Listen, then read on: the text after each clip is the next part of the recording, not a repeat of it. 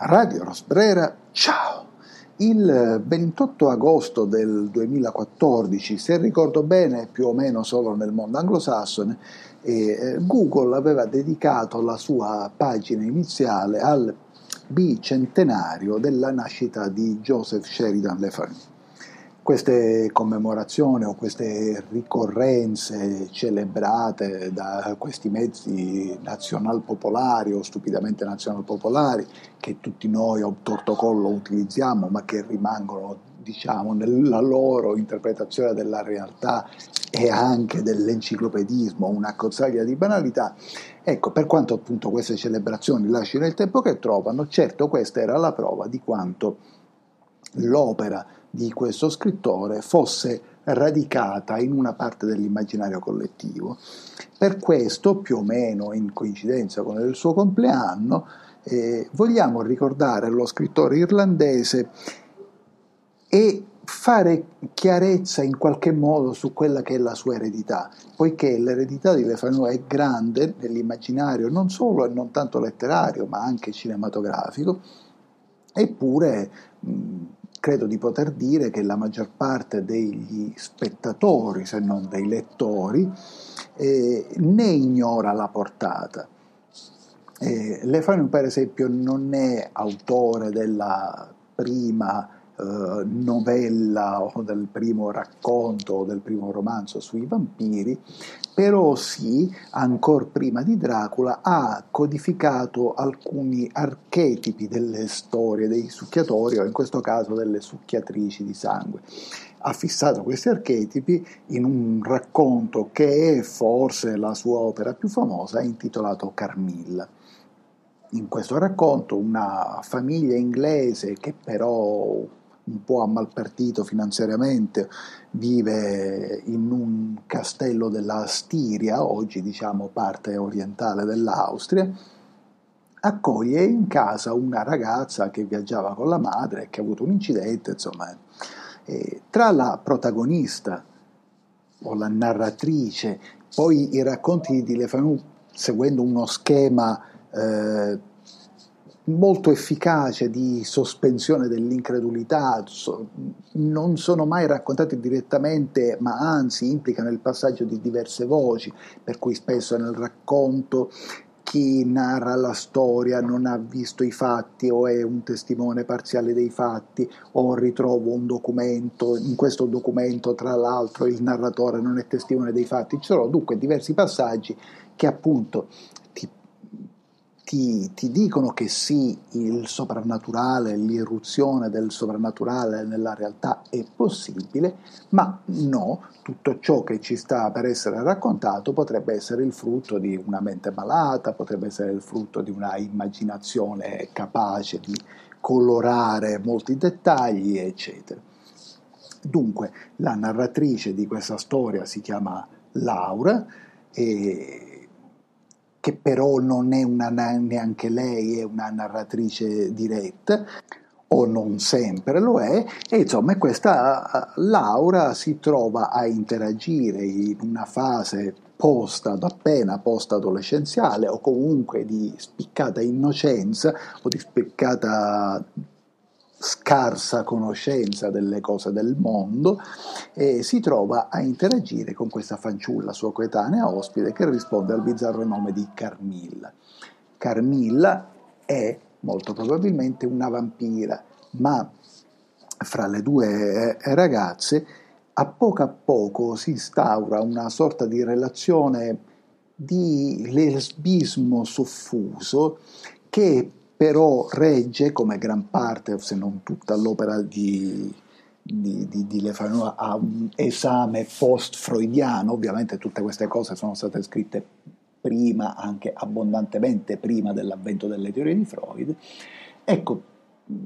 tra le, tra le, due ragazze nasce una specie di rapporto soffusamente lesbico, ma ognuna è in qualche modo il doppio dell'altra e quindi tutta la narrazione sta sospesa appunto fra la testimonianza e il simbolo. Ma Carmilla è solo appunto l'esempio più famoso e, e gli studiosi di psicanalisi sostengono che anche altri racconti di questo libro, che è una sorta di classico eh, della letteratura fantastica, questa raccolta di, di, racconti, questa silloge della quale fa parte eh, anche Carmilla, intitolata molto molto efficacemente In a Glass Darkly, sarebbe vagamente in uno specchio, titolo che riprende um, un passo della, di una delle lettere di San Paolo, più o meno noi vediamo oggi come, o ora come in uno specchio in enigma, ma un giorno vedremo faccia a faccia, appunto a sospensione, a sospendere il, il giudizio sull'esistenza o meno del, di forze sovrannaturali, eh, nelle quali è assai probabile che le Fanu credesse e in fondo credo, diciamo, essendone stato ed essendone un lettore appassionato, credo in realtà che Lefanu sia molto meno positivista di come lo millanta una parte della critica ufficiale, ma insomma non solo Carmilla, ma altri racconti di questa spettrale e splendida antologia resistono a quanto pare agli studi di psicanalisi moderna. E mi piace citare Teverde, il giudice Arbotel e la, una locanda al drago, una camera al drago volante, racconto che, che, che ha un capitolo di straordinaria potenza sul, dove il protagonista viene sepolto vivo e, e anche un piccolo capolavoro intitolato The Familiar titolo un po' intraducibile, diciamo, il, il, il, familiar un po' si riferisce ad alcune leggende o credenze medievali che volevano che come abbiamo un angelo custode abbiamo anche un demone custode, poi il titolo è sì, il demone custode, il demone familiare, eh, l'inseguitore, è stato tradotto nelle maniere più bislacche più o meno lontane dalla realtà, ma un racconto che io lo lessi da ragazzo e la prima volta insomma, faceva veramente paura. Lefanu è dunque famoso per i suoi racconti, eh, ha anche una produzione poetica,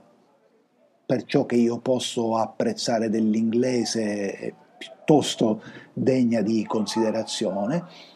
ma in vita ebbe anche molto successo con dei romanzi, romanzi che tra l'altro anche in questo caso eh, strutturano le leggi, quelle che poi diventeranno le leggi del thriller. Il classico, il più famoso, è un, è un romanzo intitolato Zio Silas, ma altri, ehm, come La mano di Wilder, come Pronto a morire, più o meno ubbidiscono, come anche altri racconti lunghi, più o meno ubbidiscono a una struttura che vuole che ci sia un personaggio più o meno indifeso o più o meno appunto incosciente del mondo, generalmente una fanciulla, che viene precipitato dagli eventi della vita in, eh, in, un ambiente ostile. Una ragazza che si vuole uccidere, una ragazza che si vuole ingannare, una ragazza che si vuole fare diventare pazza, una ragazza che si trova in eventi molto più grandi di lei, in una magione isolata, appunto con uno zio cattivo, con persone che attentano alla sua virtù, che attentano al suo capitale, perché poi siamo già in una società anglosassone e che si avvia a diventare capitalista, eh, la parola capitalismo ha sempre un sottinteso squallido, ma insomma nel sottinteso ancora più squallido del capitalismo contemporaneo.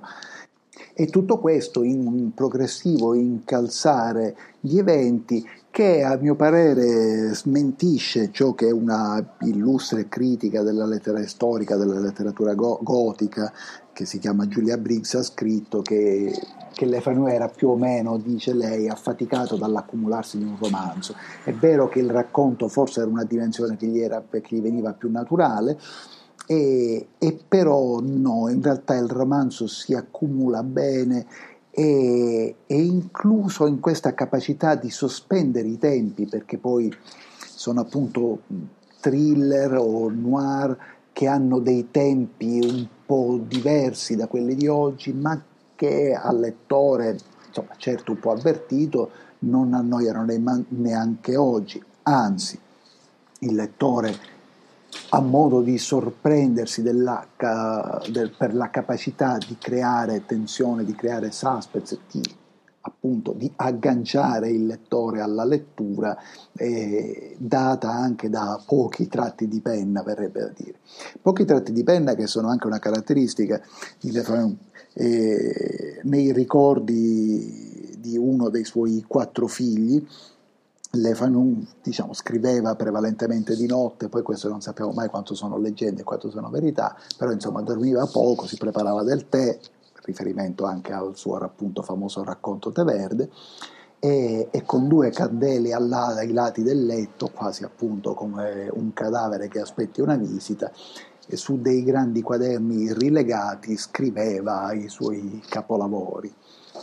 Ecco, ma perché anche mi è parso opportuno ricordare la, la, figura di questo scrittore irlandese? Perché in questo momento di tragedia e di tregenda, in questo momento di depressione, di digressione dalla realtà, delle forze politiche e sociali, ma insomma mi sembra di poter constatare di buona parte dell'umanità di questa infelice nazione chiamata Italia, forse di questo infelice continente chiamato Europa, ma insomma la maggior parte degli, degli ascoltatori sempre dall'Italia vengono, in questo periodo eh, mi sembrava utile ricordare alcuni o principalmente un elemento della biografia di Le Fanu che che in qualche modo ci dimostra che non solo che l'essere umano resiste a tutto, ma che tutto l'essere umano può trasformare in un'occasione, non so se dire di riscossa o di rivalsa, ma di nuove scoperte, di libertà, di cambiamento, perfino in questo caso di celebrazione. E Lefano era sposato con una signora che rispondeva al nome di Susanna Bennett, della quale evidentemente era molto innamorato e che morì molto giovane nel 1858. Ehm, Lefano appunto è nato nel 1814 ed è morto nel 1873. Morì giovane, aveva già dato alla luce quattro figli e per qualche ragione che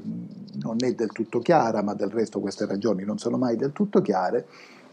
le Fanon visse non solo con sofferenza ma anche con un certo rimorso eh, il decesso dell'amata consorte. Questo lo fece chiudere in se stesso e scrivere poco per qualche anno e dopo cambiò ehm, totalmente o in gran parte il suo approccio alla letteratura. Prima di quel momento Leferone aveva scritto sì dei racconti, anche dei racconti fantastici, ma che tendenzialmente riprendevano delle leggende irlandesi, anche se fra questi poi c'era uno dei più grandi e paurosi capolavori della letteratura fantastica dell'Ottocento eh, e non solo, più o meno si intitolerebbe in italiano uno strano evento nella vita del pittore Schalken, scrive Lefanus Halken, che è un pittore realmente esistito, specializzato in scene a lume di candela, Schalken bisognerebbe dire in olandese, e, e, aveva scritto un paio di, di, romanzi storici che peraltro neanche questi sentono il passare del tempo. Dopo qualche anno di silenzio, a seguito della morte della moglie, Le Fagnon tornò in librerie, tornò prima a puntate nella rivista, con un romanzo che fin dal titolo annuncia il nuovo corso, La casa vicino al cimitero, la casa presso il cimitero. E da allora non solo la sua opera virò verso il fantastico, ma attraverso racconti e romanzi Le Fanu è in qualche modo il, l'inventore o il precursore di molti generi e sottogeneri del thriller e dell'horror moderno. Eh, l'horror, che non si chiamava così, insomma questo tardo gotico, si libera della superstizione diventa velatamente laico, ma appunto a rispetto di ciò che pretende una critica, non, pretende una parte della critica, non so neanche se è questo l'elemento necessario, ma inizia a codificare una serie di schemi e personaggi, il vampiro, la sensualità del vampiro, perché anche nelle trasposizioni di Dracula molto spesso ce lo siamo dimenticato, ma Dracula è sensuale, le vittime vogliono essere vampirizzate. E in questo senso uno dei film tratti da Carmilla, Mircalla l'amante immortale in italiano, è un film inglese, in questo film per la prima volta la vittima eh, si sottomette volontariamente alla vampira, questa Mirkalla, eh, interpretata da una modella attrice danese, Jut Stensgaard, molto rapidamente scomparsa dai radar, ma non solo questo, col dottor Martin Esselius, che è colui che ha raccontato raccolto i casi di questa, di questa antologia vagamente in uno, spe, in uno, specchio, fra le cui carte fruga il curatore che dà alle stampe l'antologia, e il dottor Martin Eselius è non solo il prototipo di quelli che poi diventeranno i detective dell'occulto, ma in qualche modo nelle sue aspirazioni più o meno presuntuose da superuomo, un precursore di un tipo di personaggio eh, che è piuttosto ricorrente nella letteratura inglese e che alla fine fa capo a Sherlock Holmes. Ecco, la differenza fra Martin Eselius e Sherlock, Holmes è che Martin Eselius crede Mm, non potrei dire che millanta perché in fondo è un uomo colto, però crede di essere infallibile e trova delle giustificazioni per i suoi fallimenti, ma, mm, ma in realtà non lo è, in realtà è anche lui in balia di questo mondo che ancora non riusciamo a stabilire se esiste o no questo mondo fatto di connessioni sovrannaturali, questo mondo fatto di reminiscenze e forse anche di creature delle quali a stento percepiamo un'esistenza che ha codici e, e dimensioni appunto differenti dalla nostra, ma forse il dottor Eselius è anche incapace di penetrare semplicemente i meandri, di penetrare il labirinto della mente umana. E del resto il labirinto della mente umana, piccola, piccola mente, in un piccolo cervello, in un piccolo pianeta, in un piccolo sistema solare, perduto nel, nella tendenza all'infinito di questo universo e dei multiversi che gli stanno accanto, questa, questa complessità della mente umana ci sembra inconcepibile, inguaribile, impenetrabile anche oggi. Radio Rosbrera. Ciao.